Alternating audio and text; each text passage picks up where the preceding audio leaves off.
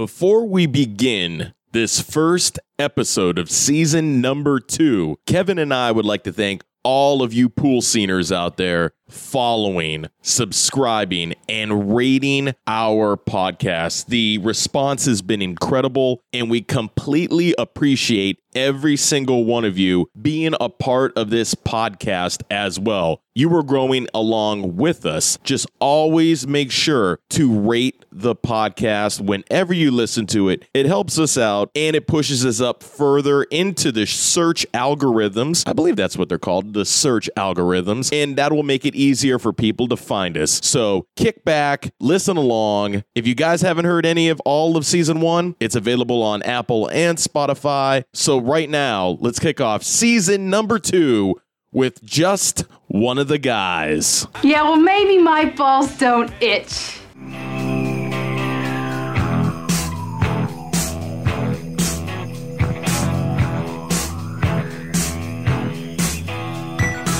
I got this one rule. I never go out with girls who say bitchin'. Welcome to season two of the Pool Scene Podcast. We are very excited to have you here with us. And if you missed season one and are joining us for the first time, I am Kevin Bradway and I am joined by Jim Sabella. And Jim, it looks like you've got a bit of a, a weird sunburn situation. That's what happens when you wear a hat backwards. It sort of is like a snapback hat So you have like a white line horizontally across your head with a little uh, with some red. Arched red window. It's perfect. We do the pre golfing before recording. Actually, had a pretty damn good round, and I got a nice burn to prove it. So Now, we good. We are not here to talk about sunburns, although they are a side effect of getting in the pool. Yeah. Again, this podcast named after the pool scene in Fast Times at Ridgemont High. Which we will cover here shortly. Yes, we'll get to it. Uh, to kick off season two, though, we are talking about the 1985, maybe problematic teen comedy, Just One of the Guys. I watched this movie so many times on HBO and Cinemax as a boy, and it was, like we said last week, if you joined us last week for the season finale, we'll say this movie was like the ultimate daytime tits movie, meaning that you could see nudity. TBS, TBS noon tits. Yeah, at noon or one o'clock. But I, I always thought this movie was closer to 1990, but it was actually released just one year after Ghostbusters, which we discussed last week, which was 1985. So, Jim, tell us how we were living in 1985. How we were living in 1985, one year after the re election of Ronald Reagan, April of 1985, because this movie debuted in April of 1985, which was a budget of 5 million and a box office of $11.5 million. One of the biggest drinks of all time that ended up becoming the biggest ad blunder of all time. New Coke New Coke. debuted. That lasted roughly about a month and a half, and they went back to the original formula. So, watch the documentary Coke vs. Pepsi. Or I think it's on Prime, and for some reason on Prime, it is actually called Cola versus Pepsi. I think you're right about that. It's it's intriguing. They thought, like we mentioned during the season finale last week, who was their spokesperson for New Coke? Bill Cosby. Oh, Well, they, yeah, that the whole thing's fascinating Yeah. because you know they had a Pepsi challenge. also Wham became the first Western pop act to release an album in China. So China was ready for Wake Me Up Before You Go Go. And with your no shit argument of the week, the West German parliament rules it is illegal to deny the Holocaust. No shit. Then there's a lot of people who should be arrested because they're still out there. and one of which was my senior year German teacher, Frau Raboe, rest in peace. I had history class before my German class, and we talked about the Holocaust. She gave me a German name. She called me Axel. She it sounded like she was calling me asshole.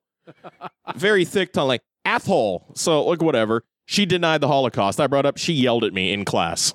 Yelled at me. That didn't happen. wow. Yeah, so I know what that's like. Uh, okay, stay tuned for the number one song at this time in 1985. The number one movie was Police Academy 2. So going back to the Holocaust because this is a history podcast. Yeah, now. segue. one of our good friends, Morgan, uh, him and I were texting back and forth. We actually, for some reason, both dove in heavily to reading about Adolf Hitler's suicide and like not something that we discussed and then we both read into it. We just, for some reason, both independently were reading about it. There was a president after Hitler that a lot of people. Karl Dönitz. Yeah, yep, he was the yes, he was the admiral of the Nazi naval forces. Yeah, never expected to bring up Very short for two weeks, and that was it. And the Holocaust. yeah, darn it. He was uh, one of the guys. So, so segue. just one of the guys was voted as the 48th greatest teen comedy of all time. It might be the number one greatest boobs and Bush movie. Yeah, it's it's a really really good, very very watchable movie. There's no issue getting through this one. It's a great movie. And, Hour and 40 minutes, that's it. and something I certainly never knew about this movie is that it's a loose adaptation of Shakespeare's Twelfth Night. I was an English minor and I don't remember the line "Where do you get off having tits?"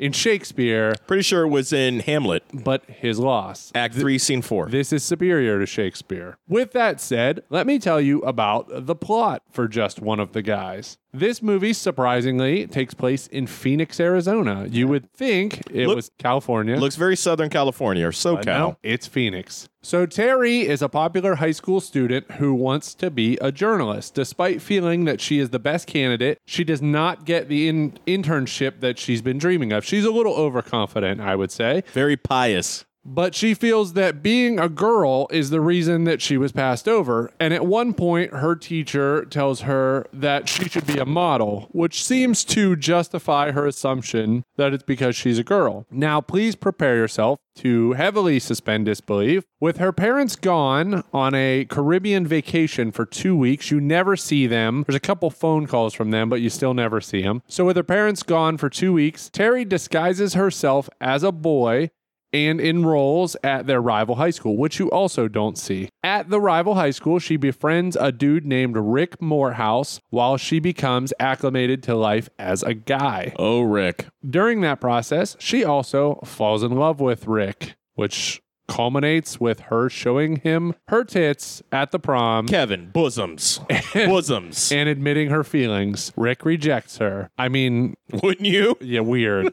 Terry returns to her school as a girl and writes an article about her life as a guy, which lands her the job, which sort of disproves her theory that she was overlooked for being a girl. They go with the classic movie trope where Rick reads the article and realizes he loves her too.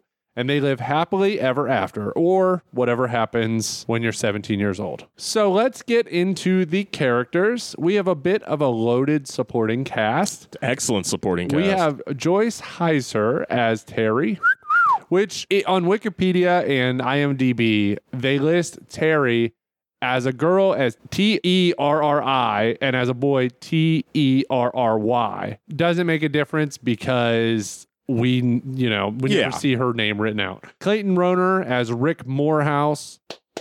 Billy Jacoby as Buddy Griffith. Ah, Billy boy. Uh, we have Toni Hudson as Denise. We have William Zabka, who's the quintessential 80s douchebag. This was right after Karate Kid. So it's perfect. Came Same right off the Yeah, same character. He's Johnny. Sherilyn Fenn is Sandy. Arye Gross as Willie. Kenneth Tigar as Mr. Raymaker. Yeah, that's right. Who we keep calling Rainmaker. Rainmaker. Yeah, the creepy guy. Jim, who is your standout performance of this film? And we always like to separate our favorite standouts away from the main cast. So this is an amazing secondary cast. Terry's best friend to me looks like Rebecca De Mornay. Terry's boyfriend looks a little bit like Emilio Estevez. However, I'm gonna have to pick Billy. It's Billy. Billy's fantastic. 100% Billy. He's he nails it on every aspect. We'll talk about him a little bit later and get into what makes Billy such a good character. He's not embarrassed who he is. He admits he's horny. He wants to get laid. He puts pictures of Playboy models up on his room, bosoms and bush hanging out. He doesn't care.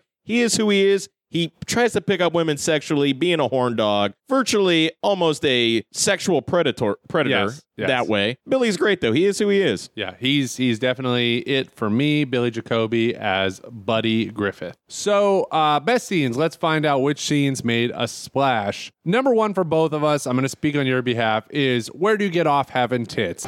Big night, huh? I bet you're a little confused. I think I understand. I know I should have told you sooner, but uh, I didn't. Um, I'm a Terry, I know. You're gay. not gay. Wait a minute, now I'm confused. I'm a girl. I'm a woman. Right, and I'm Cyndi Lauper. Could we please go back to the prom now? I'm a female, I swear. Rick, Wait a minute, are those what I think they are? I'm sorry. Where do you get off having tits?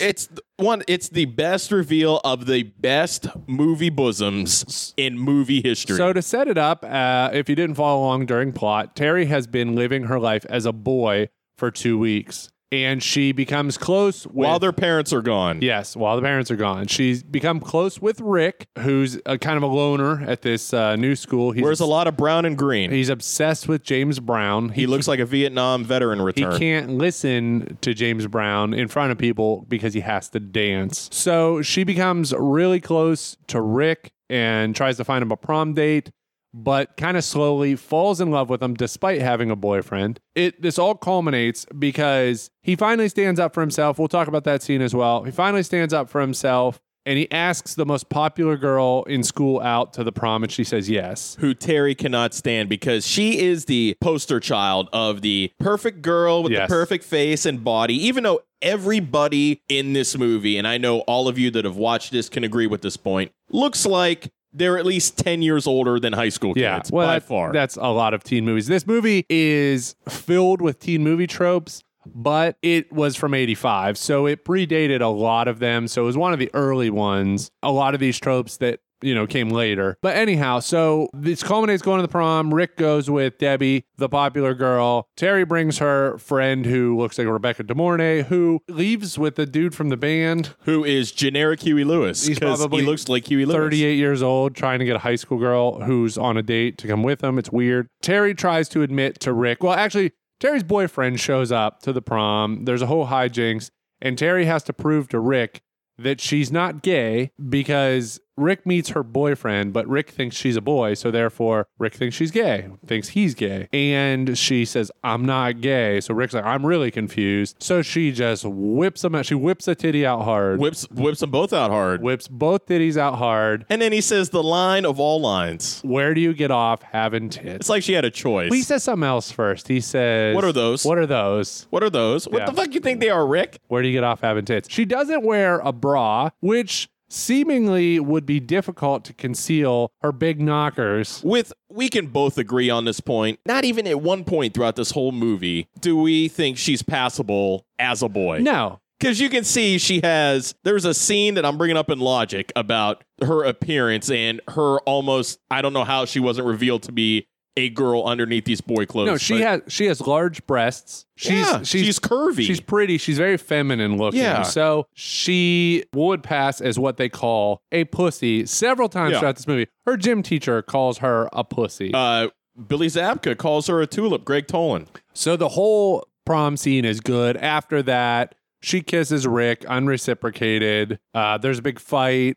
I mean, there's there's a lot of cool Horrible movie, choreographed. Yeah, fight. but there's a whole lot of good stuff happening in Yes. this prom scene. I, I think that's the number one scene. So do you want to go ahead and talk about Well, your before next one? before I go into my scene, can we both agree how much you think they spent on that prom? Oh, it's insane. Oceanside Yeah. in Phoenix. in I- Phoenix, well, in Phoenix, but actually in yeah, in LA. Southern California. Can yeah, you it's imagine if all your this prom- outdoor lighting and a fake Huey Lewis. If I knew I would have a prom like that, I'd go to every prom even after I oh, graduated. oh, it's amazing. It was awesome. Yeah, it was amazing. I mean, My favorite scene is kind of an ah, it's a culmination of scenes. Any scene with Buddy in it just being yes, Buddy. yeah. It- from the very beginning when he's in the restaurant, he's just talking about, "Hey, I need to shed this virginity. I'm horny." That was- and he hits on her, her best friend Rebecca De Mornay, aka Denise. Yeah. he keeps trying to bang her. That's that actually was the next scene I had written down is any scene with Buddy. So do you have some of the one-liners queued up? I do have some of the one line. Here's a little bit, nothing long. These are some of the greatest sound bites of Buddy within this film. Don't get me wrong. It's not like I've never had sex before. I've had lots of sex. It's just that now I'd like to try it with a partner. So for research, you're willing to toy with this poor girl's emotions? All you transvestites are alike. You disgust me. Can I be totally honest with you? Your touch is the reason why I went through puberty. The clock is ticking. I have to get jamming. Can't you hear what you're saying? Aren't you a little embarrassed? Nope, I'm horny. Horny will kick embarrassment's ass every time. Well, alone at last. Why are you smiling like that? Cause it's party time. Let's dance. Let's get crazy. Let's get drunk. Let's get naked. Buddy, I love a good party, but something about you worries me. Linda, you're a nut. What do you like? Skinny dip in the pool, back rub in the bedroom? Pick a sin. Any sin. It's getting kind of late. No, it's early. Bye. Linda, wait. For God's sake, I vacuum, Linda. Buddy, you're a nice guy. No, not a nice guy. That's the kiss of death. I'll see you in algebra. Thanks for your help. Linda, wait. Would it make any difference at all if I said I was hung like a bear? It might. Are you? No. So every time Buddy speaks in this movie, with the exception of like one phone call with his parents, is pretty much he's like super duper horny teenager who is actually really hilarious. He dances around a lot. Uh, there's a really funny scene with with Buddy. My favorite Buddy scene is Buddy hangs up all this porn in his bedroom. All Playboy models. Yeah, he takes out all the Playboy centerfolds and hangs them up over his room, which I assume he's only doing for two weeks. Your room is why my life is totally screwed up. You guys think beautiful women are nothing but decoration, total airheads. You not me. These women have my deepest respect. For showing their boobs. And for their minds. It just so happens that Kim here reads Vonnegut in her bubble bath. And Luann has dedicated her centerfold to help clean up toxic waste. And the only reason Barbara does her physics homework buck naked is because that library's hot. Because his parents would be like, but you can't have these. But we, you even brought up, and it's excellent. Here's the basically layout of Buddy's room: boobs and Bush, boobs and Bush, U2, boobs and Bush, boobs and Bush, David Bowie. Yeah. It's just so Yeah, random. so he has all this porn in his room. Sherilyn Fenn's character, who's obsessed with Terry, she thinks he looks like a mix of Elvis Costello Which- and the Karate Kid. yeah, Ralph Macchio. Which is that's a, a hell of a combination. weird. Psycho so killer. She comes over to apologize for being horny herself, and she, which I will get to, is, is one of my favorite scenes. But she, after that, she comes over and she brings fish for Terry, but Terry cannot let Kissing her fish. Yeah, Terry cannot let her in her actual bedroom, so she has to say that she sleeps in her brother's bedroom. Wow. Like, this is where you sleep? Do your homework? Yeah, well, uh, I like pictures of people. Terry loves tits and ass. These women just aren't tits and ass. Kim reads Vonnegut.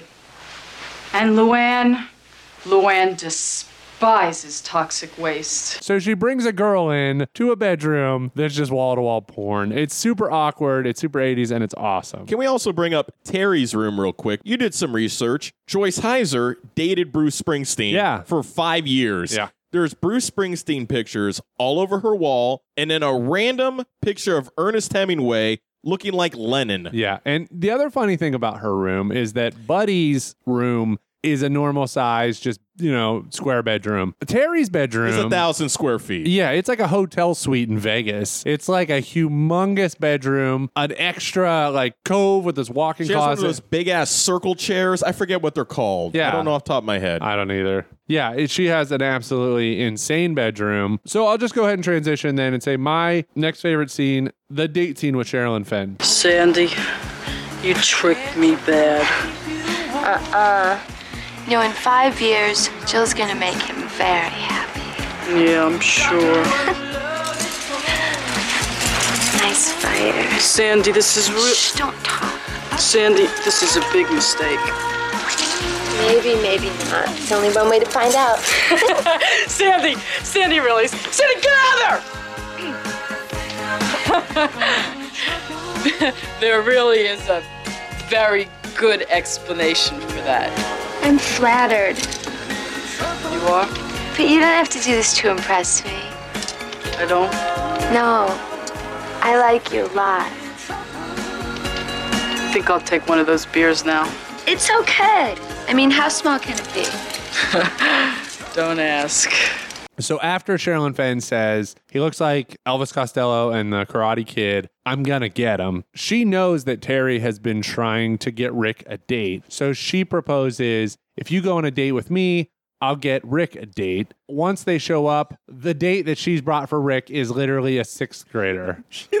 she and she even says, "In five years, this will be perfect." What the fuck? Yeah, you're promoting stats, She is grooming her grooming her. yeah to be uh yeah whatever so but at the scene they just go to like you pointed out every teen movie has this place There's always a place. whether it's like saved by the bell the max Yeah. or it's like lover's lane or whatever it is every teen movie has a place in this movie it's the cave the cave. so they go to the cave and they build a fire. Sherilyn Fenn's character obviously wants to be alone with Elvis Costello, Ralph Macchio. So Rick takes the 12 year old into the cave. I don't know what they did in there. Talked about Tiger Beat or something. Yeah. And she tries to essentially aggressively throw herself at Terry and grabs her tits. I was going to bring that up in logic. We just let's talk about it now. She gets a handful. Yeah. Groping She's- handful of bosom. essentially trying to mount Terry, but she's feeling her up, feeling him up. But Terry's got sizable breasts. So she Very. would have felt them.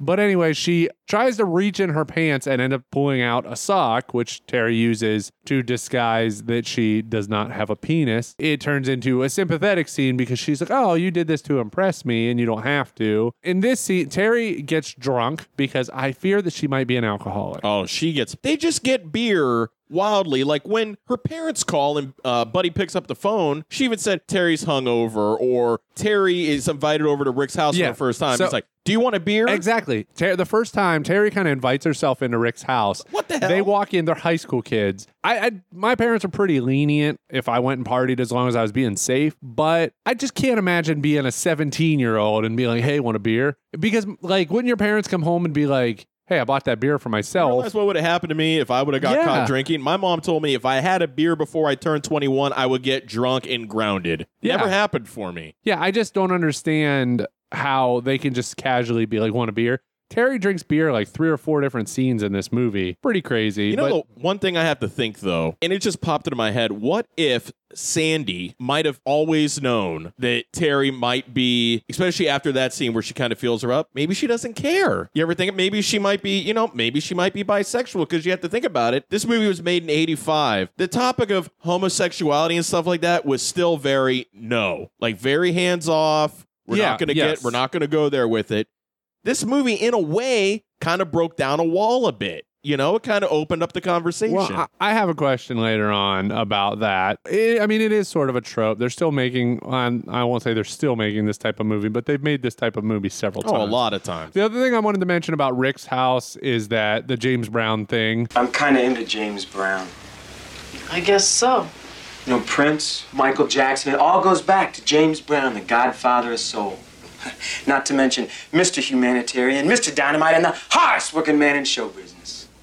Uh, New York City, live, the Apollo Theater, 1962. This man was king. Well, let's hear some sounds. I don't think so. Stereo broken? No, it's just something I do by myself. Huh? But when I hear James, I have to dance. You know, like James, go crazy. I can't help it. And uh, I'm usually alone when I do it. That's cool, man. I can respect that. oh he's Terry kind of barges into Rick's room and finds out it's wall to wall, not Playboy, but it's James Brown. cardboard cutout wall to wall tattooed James on the Brown. wall it would have been funny to see a scene of him like she walks in catches him dancing to james brown i'm surprised that never was a scene Yeah. would have been hilarious What do you still have on, on scenes? my next big scene is rick standing up to greg in the cafeteria Greg Toller!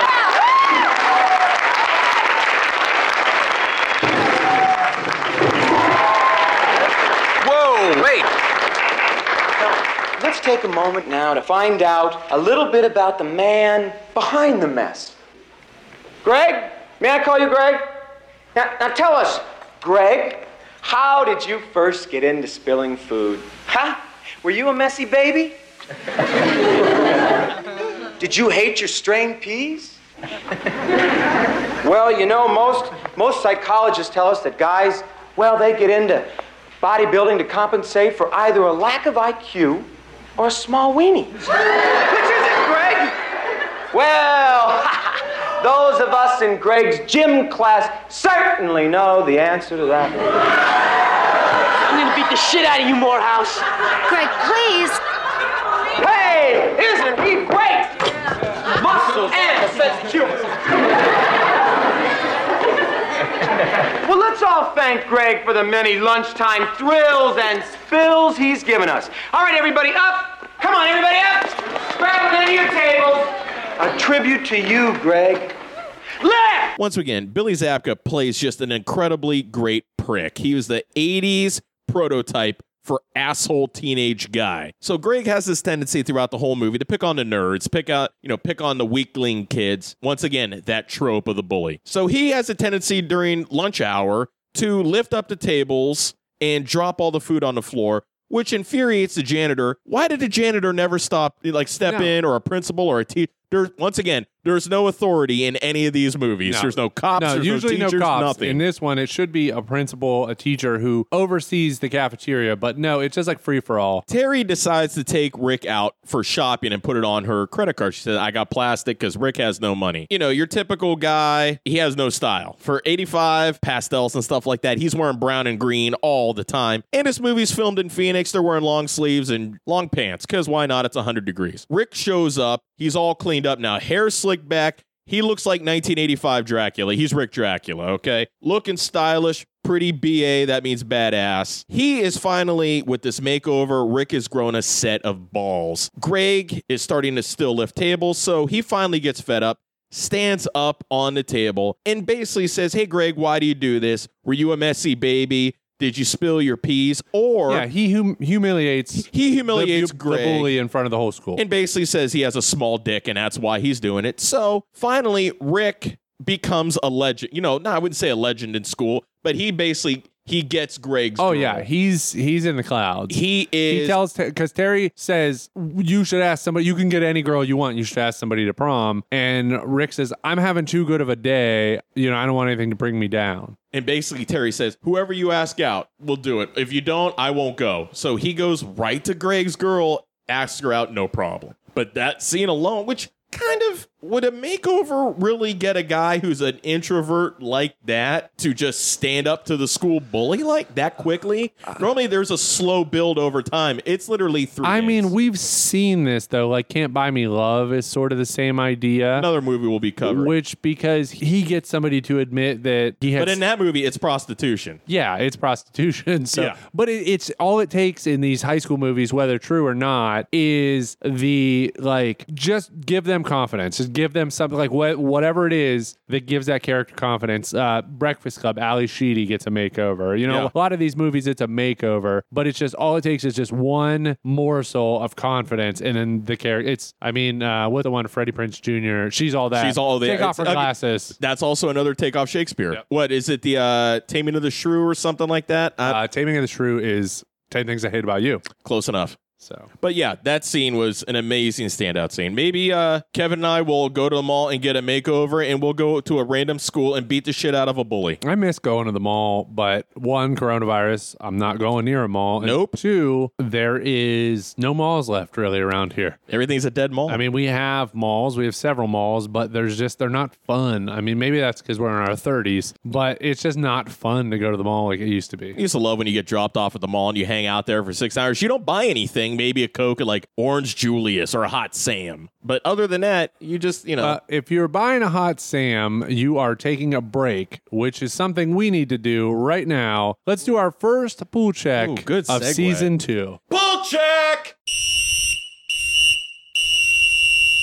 So we're still covering music videos from the year of the movie that we cover until we run out, and then we'll do some other things. We hope you enjoyed in our deep end episode. The end of season one, we also talked about some of our favorite TV shows. But for now, we're still talking about our favorite music videos. I know that's important this week because this week is kind of a murderer's row. This might be the year. This is the 27 Yankees right so here. we're gonna I'll say them in order or we'll number them, but ultimately this is just our favorite videos of the year. I'll go ahead and start with my number five for 1985. Godley and Creme Cry. You love this fucking song in this video so much. This video is like the early cousin of Michael Jackson's Black or White. it is. Black they use white. that technology where it just they show someone's face and then they transition to somebody else's face, and that's the whole video. And the song's ridiculous. One guy's name in this band is Lol Creme. L O L C R E M E. Lol Creme. Lol Creme is in this band. Uh, this song was uh, the reason I know about this video originally. I think was because of Beavis and Butthead. I think That's right. Riffed on this video. You're right. And then it came back. I probably had forgot that it existed. And then it was featured on Grand Theft Auto 4. You could drive around a Grand Theft Auto 4, killing people, shooting people, robbing people. With Godley and Creme. Would Godley and Creme cry? So that's my number five. I'm gl- I'm glad there's this video and then our number one video this week. We got a joint. which is like two that I've been waiting for. I, I like couldn't wait to talk about them. But yeah, Godley and Creme Cry is my number five. I'm not numbering one through five. Everything's number one. I'm going to start off with my first number one is Phil Collins, Philip Bailey, Easy Lover. I love it. This song is fantastic. This video, it, it- it's as if they just met for the first time. Yes. It's all behind the scene footage of them making the video. And the one thing that always drove me nuts about this video, it seemed that the song was an octave higher than the actual recording. Always drove me nuts. Yeah. But you see Phil and Philip bonding the entire time. The one scene when Phil's like flapping his arms and stuff like that, teaching Bailey how to dance. It's an amazing song. It's a great video. The drums at the beginning get Oh. me so hype, like to just party. There isn't one Phil Collins song in which he drums that could not get you hyped. And then you want to name your boat the King of Wishful Thinking. If I got a boat, I want to name it Easy Lover. How great would that be? Just park them next the to each king other. of wishful thinking and easy lover on Lake Erie, aka Dude, the Ohio I get Ocean. like a, a, a sparkle coat baby blue boat Oh. called Easy Lover. God. So, Dude, it'd be great. We'd be legendary. My number four starship, we built this city. Considered, which me and you totally disagree when Rolling Stone said this was the worst song ever. Yeah. Wrong. No, it's not, it's not great. No, it's not the worst song ever. The lineage of the band is obviously funny, which is, you know, Jefferson Airplane to Jefferson Starship to Starship. And we built this city. It, the video is weird. It's kind of like this alien, like freeze frame type thing.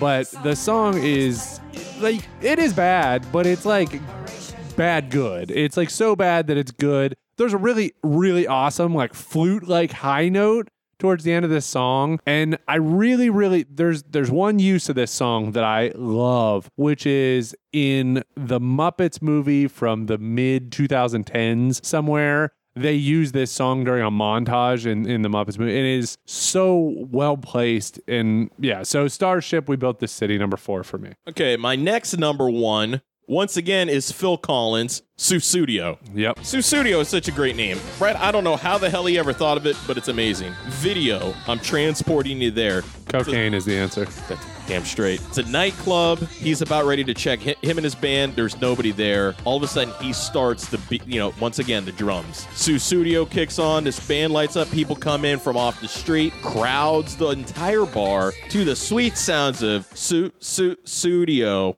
The song is fucking amazing. How can you not like Sussudio? It's so weird to think about, but it's you you don't have to. You just No. get lost in the song. It's fun, it's a good song, it's timeless, but it's weird. Like when you actually take a step back and you're like, what the what is Sussudio? The girl who's been on my mind, Su Su Studio. Maybe her name is Sue Studio. Studio. Sussudio. It's Su, Su, Yeah. Susan Studio. Um, So Sussudio, next number one. So you and I have, and I don't think we've ever talked about this on the pod, but you and I have spent many nights just watching music videos for hours. The way it used to be when we were kids. There, we will just sit around and watch music videos till like two or three in the morning. I mm-hmm. mean, just video after video. Just go down a wormhole, watch music videos. We love it. So we knew when we had a podcast, we love movies, but it couldn't be just about movies. We had to somehow incorporate music videos, and we probably could have done a whole music video podcast. Yeah. Many times that we watch music videos, one that comes up is Chicago, You're the Inspiration. Oh, now, there's multiple Chicago videos that we watch, but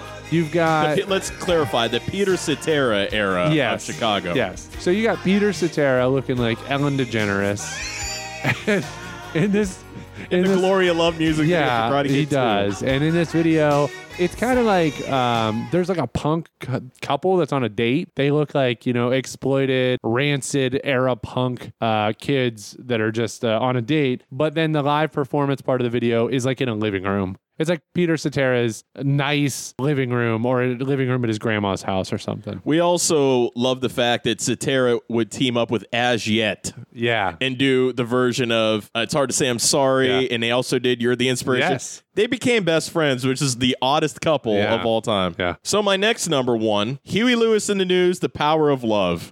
Come on, it's Back to the Future. Yeah. It's the people know this is oh that song for Back to the Future. Yes, it's a Back to the Future song, and we have correlation because we have generic Huey Lewis in this movie. We got the real Huey Lewis here. I will say, five years ago now, I got to see Huey Lewis and the News perform. I'm glad I did because he can't sing anymore now. He's tone deaf. Man, he's the, when they play this song, Oh, I get goosebumps. This song is like I don't want this to sound negative, like have a negative connotation, but this song is almost built in like a formulaic way. It's just like the way the rhythm drives and then the changes, the key changes, everything in this song is kind of just built like a paint by numbers pop song, but it might be the best one. Yeah. This is like one of the catchiest songs ever. I mean, opening credits, you and know. it's a ba- and the music video itself is very basic. Once Yeah. again, they're in a little concert hall performing. Doc shows up in the time machine. That's it. Yep. My number two, David Bowie and Mick Jagger dancing in the street. Oh my god, this, This song is- horrible. a very I don't know what It's word a I want to video. use. I mean, I mean, there were a lot of rumors that Mick Jagger and David Bowie were together, and this video, I mean, sexually, and this video probably confirms that they are as close to each other's faces as you can be without being like any like touching. They're they're it's so strange. And one of the best things, and please look this up on I YouTube. know where you're going with Please this. look this up on YouTube. Somebody made this video and took out all the music and they just added the sounds of like Oh. their shoes and their dancing. It's just like four minutes of like, Very ASMR. yeah, shoe noises and them jumping off of stuff. Them It's- singing completely off key without that background Yeah, music. it's ridiculous. But the video is just crazy. This video is 1985. Yeah. I mean, this is like time capsule. Hey, what was 1985 like? Look at David Bowie, Mick Jagger dancing in the street. My next number one is the sweet voice of one Richard Page. Might have the best voice, I'd say, in my top five of all time, with Kyrie from Mr. Mister. Yes. For the longest time, Mr. Mister, everybody thought that guy was Mr. Mister. He's just Mis- no. Mr. Mister is a band. Once again, this music video, I want you all to watch it right now. Richard Page rocks the absolute best trench coat, sleeves rolled up, wife beater underneath denim combo in world history. I want to bring that look back. I want to wear it every fucking day. That song is awesome. I listen to it when I shower, when I go to the bathroom. I've watched that video six million times, and I can do it with my eyes closed and tell you when the trench coat is going to pop up. So, That- Mr. wear Mi- it. Mr. Mister also had uh, "Take These Broken Wings." Broken Wings is another great song. Yeah, and that's it's a weird lyrics to that one. This song might not have come out in 85. Don't give a shit. yeah, no, I'm it doesn't taking it. matter. All right, so something that did come out in 1985 that I've been waiting for. Eventually, we may do a special episode where we do our top music videos of all time. And we brought this up with the Ghostbusters episode. Yes. This is probably our number one music video. This is of our number all one. time ever. And it is to collectively our number one video. USA for Africa. We are the world. And I'm going to say it right now. We've watched this video to your heart's content, which is great because you can pick out every possible big name Yes. in music. And let's say this was made for charity. They were raising money for Hands Africa. Across America yeah. for- They're yeah. raising money for Africa. So the uh, as Jim started to say, they asked everybody to be in this. And it, just American artists cuz we're missing like like Phil Collins wasn't in it. Yeah. But pretty much anybody who was big at the time is in this. Michael Jackson, Ray Charles, Diana Ross. You keep going. John, Hall and Oates, Bob Dylan, uh, Dan Aykroyd. Dan Aykroyd is who's there. just fucking there. uh, Steve Perry, That's right. All uh, Journey. Cyndi Lauper. Cyndi Lauper. as Rick would call her in this movie, Cyndi Lauper. I mean, you name it, they were there, with the exception of one artist, Prince. Prince is not there. This is not there. So, somebody who's you know ties into this movie, Bruce Springsteen. I think he probably gets the most shit in in this video because you've got you've got Michael both there. So the whole music video and the premise. I'm gonna talk about this for a couple minutes. The whole premise. They not only did a song with all of these people, but they also put all the people in one room.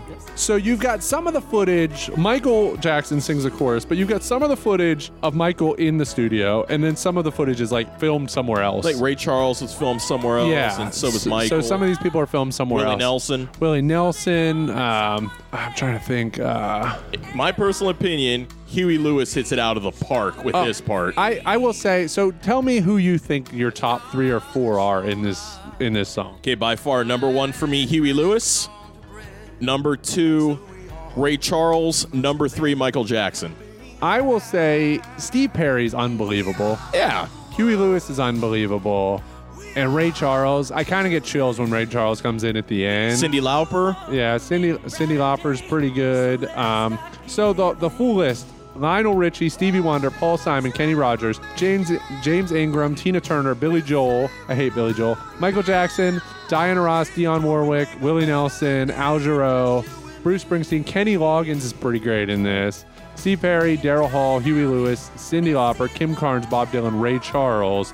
And then you've got a bunch more in the chorus, which is funny. You've got Dan Aykroyd. Just up there. They also put Harry Belafonte in the chorus, Lindsey Buckingham. I'm pretty sure Lionel Richie organized all of this, though. Lionel Richie and Quincy Jones. That's right. And Stevie, you said Stevie Wonder, right? Stevie Wonder's in this. That's right. So you've got most of the Jackson family, Bette Midler's in there, Pointer Sisters.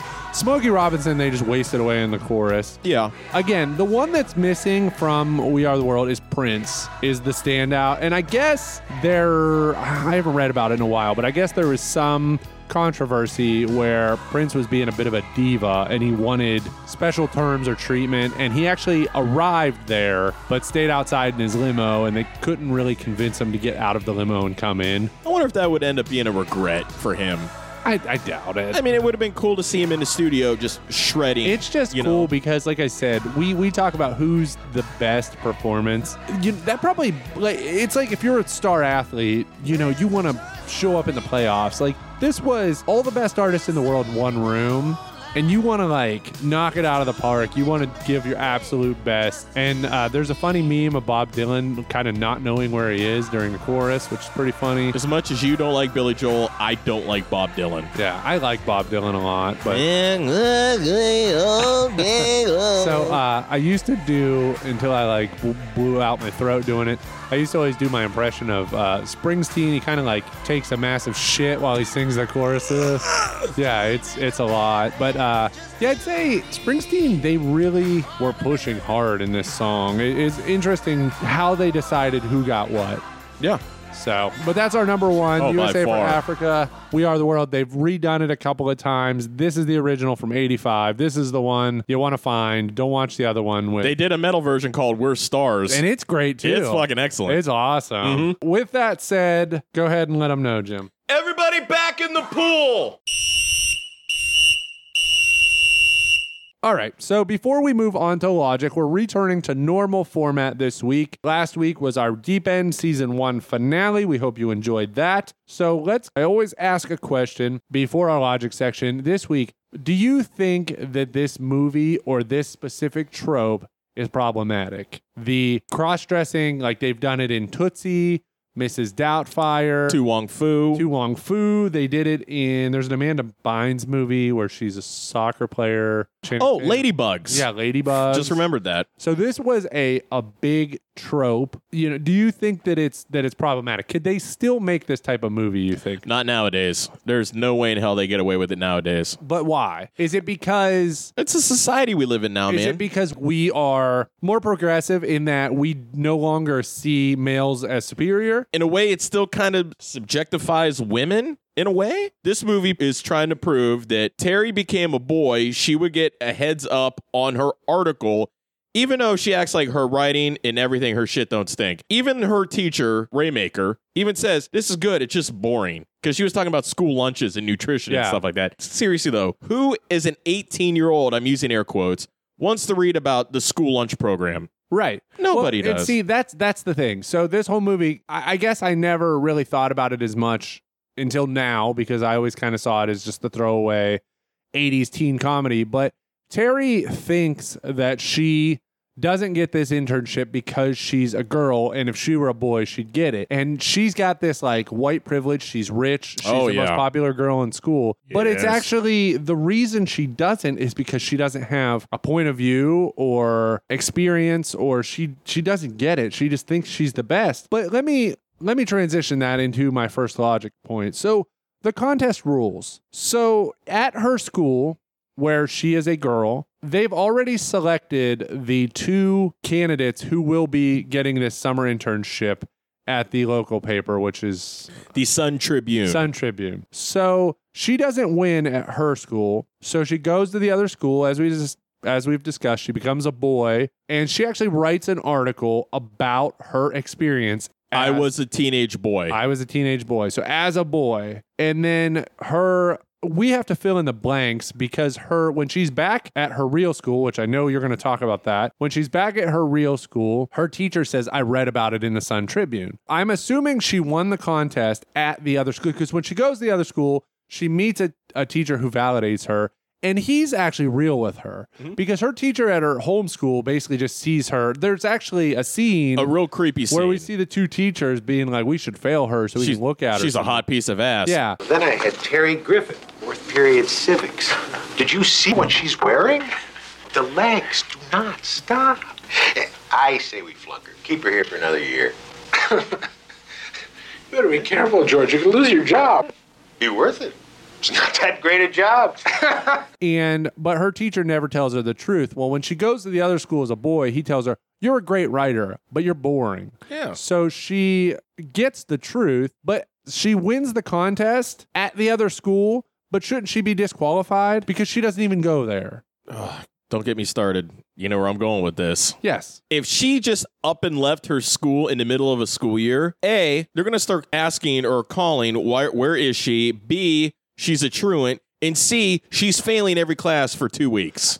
Don't they have like? There's got to be a deleted scene or something. Like, did she call the school and tell them she was going with her family on the cruise? Because Did she write a note like faking her mom's signature Yes. saying, hey, Terry's going to be gone for two, she's going away with us for two we weeks? could have easily seen that. Give her homework to Buddy. Yeah, we could have seen that because this movie is pretty good. So I hope that they just didn't miss that completely. That's a huge logic point. She leaves her other school for two weeks, goes to a new school for two weeks, Like nothing happened. like nothing happened. No. And but for the two weeks she's gone, nobody asks about She's a senior in high school. People know who she is. She's a popular girl, yes. a very popular girl. And another scene that's missing that I have a problem with is that Terry just shows up for this new school. We don't get the, you know, there's a 80s movie hiding out. He is hiding out literally and goes essentially undercover, becomes a student at a school. And you get the great scene where he meets with the guidance counselor. Guidance counselor asks for his transcripts, his name, and all of that. And he has to become a student. Terry just shows up at this new school. We never see the scene. she got her schedule and everything. Yes, but I, I want that scene. You need it. In the again, this movie's full of trope. That's the trope I want to see. I get so used and I get into that groove of the tropes that that's the I want to see that scene. I want to see her go into this office, get her schedule, tell him who she is, but she just shows up in the parking lot. Once again, this movie could have had a two hour cut. That's the only thing I'm thinking of.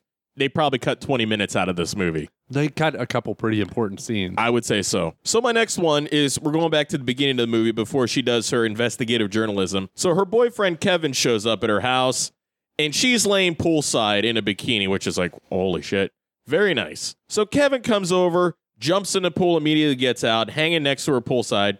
Brother is home, okay? Parents are gone for two weeks or on vacation, so we get that. He tries to take off her top and pork her right there. Brother's home. Let's just Yeah. bang her outside. There's no fence, no nothing, beautiful in ground pool. But you're just gonna bang her right there? Well, the whole boyfriend thing, Kevin is the boyfriend, is the it's another 80s trope. Uh, the high school, the hot high school girl wanted to date a college guy. And we get that in Fast Times at Ridgemont High with Phoebe Cates' character. She dates a college guy. So in this, you've got Terry dates a college guy. She dates a guy who's in a fraternity. He talks about bringing her to the frat house. When, after all the brouhaha at the prom, he tries to pick up another high school girl. Underage, mind you. It's just There's a lot of underage shit Yeah. going on in this movie. But again, it's stuff like that seemed to fly a little bit in the 80s and not so much now. I mean, I I wouldn't want my daughter dating a college guy in high school. I don't know about you. not a chance in hell. Then again, I really wouldn't want my kid just plastering naked pictures all over his wall too. Well, yeah. Yeah, that's a different thing. Okay, we kind of mentioned it real briefly, so I'll mention it real briefly. The prom, there are absolutely no chaperones, there's no teachers. The fight between Rick and Greg and Terry and Buddy break out. Nobody stops it. There's also it apparently you don't need tickets to get in. You could just freely walk around. They have an in-house band. The guy is literally trying to be Huey Lewis. He's dressed in the red blazer, red pants, black t-shirt, and he basically eyeballs her best friend Denise, aka Rebecca De Mornay, stares at her and says, "Let's go backstage." Yeah. She's hanging out with him all night. He's got to be at least 30. At least. Got to be. Yeah. And she's playing 17, 18. So, something I just thought about and I've never considered in this movie. They both go to this prom, Terry at her new school, and her friend who doesn't go to that school. And that's how it was at my school. If you brought somebody from another school, you could do that. Doesn't Terry, when is their prom? Uh, Don't you think it'd be at the same time? Approximately. And now Terry, her boyfriend's in college, and he's the type of guy who's likely not going to go to the prom with her. But you would think she's like the most popular girl in school. Wouldn't she want to go to her own prom, her senior prom at her own school? You would think, but even though she does seem like the girly girl, she also seems like she doesn't want to be a part of that anymore once she becomes Terrence. Just, just one of the guys. She just wants to be just one of the guys. That's it. Yeah, so it's that's a little weird. Like basically this movie, they're like, "Yeah, we're going to move her to a new school." And then we're just going to forget the existence of everything that goes on at her old school. That crosstown school, that's for the middle class. Yeah, Fuck them. Because Sherilyn Fenn even asks, "Why don't you go to Pearl?" Pearl. And she says, "Oh, I hate that school. It's a bunch of snobby rich kids." Yeah. So yeah, she goes to. But how would she know that? She's a new student. Yeah. Yeah. Big hole there. So that's that's about all I got for logic. I mean, we could probably tear this thing apart a little I bit got more. one real quick. Okay. The gym teacher stowing his personal bowling shit in his gym office I love it. at the school. I get some schools give you gym clothing, but he does not just give her a shirt and a pair of shorts. Gives her underwear and Chuck Taylors. Yeah. What fucking school do you know of just gives free underwear, jocks, and Chuck Taylor Yeah. shoes? And yeah, my and the- commits arson almost. My theory is that the gym teacher, I have a whole backstory for him where I think he got kicked out of his house. His wife threw him out, and he's now sleeping at the school, which also happens in hiding out, where That's the, right. the one guy, the janitor, lives at the school. and everything has to go back to bowling. Everything's a bowling reference with the guy. Yeah, it's yeah. Terry fakes a lot of things to get out of a gym class, which is good. There's a guy who shows Terry his dick. Yeah, it has crabs. He he's like, well, that's not normal. It's spreading, and he's goes. He pulls down the front of his underwear and he says, "You ever see anything like this?" To Terry, Oh, it's spreading. Have you ever seen anything like this?